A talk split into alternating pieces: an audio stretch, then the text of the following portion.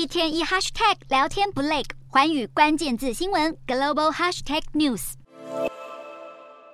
北韩当地时间九日晚间又向西部的黄海海域发射一枚短程弹道飞弹。南韩军方推测，金正恩这次的飞弹挑衅可能是冲着十三日将登场的自由护盾美韩联合军演而来。但尽管如此，美韩不但不会受到贺阻，还将继续维持万全的应对态势。而南韩总统尹锡悦执政也刚好满一年，期间持续以强硬态度反制北韩。如今，尹锡悦除了加强与美国同盟关系外，还宣告将在十六日首次访问日本，和日相岸田文中举行领袖会谈。这也是继四年前前总统文在寅出席大阪 G20 峰会以来，再次有南韩总统踏上日本土地。外界预料，尹锡悦与岸田将在会谈中探讨朝鲜紧张情势，并达成共识，强化两国安保合作。此外，双方也将确认是否。重启日韩领袖定期互访的穿梭外交。穿梭外交曾在二零一一年因为时任南韩总统李明博登上日韩主权争议的岛屿而中断，后来因为征用工与慰安妇的赔偿问题，让日韩关系迅速恶化到二战以来最差的地步。时隔十一年多后的今天，两国面对共同的敌人，携手合作。南韩总统府指出，重启过去中断的领袖交流是改善日韩关系的重大里程碑。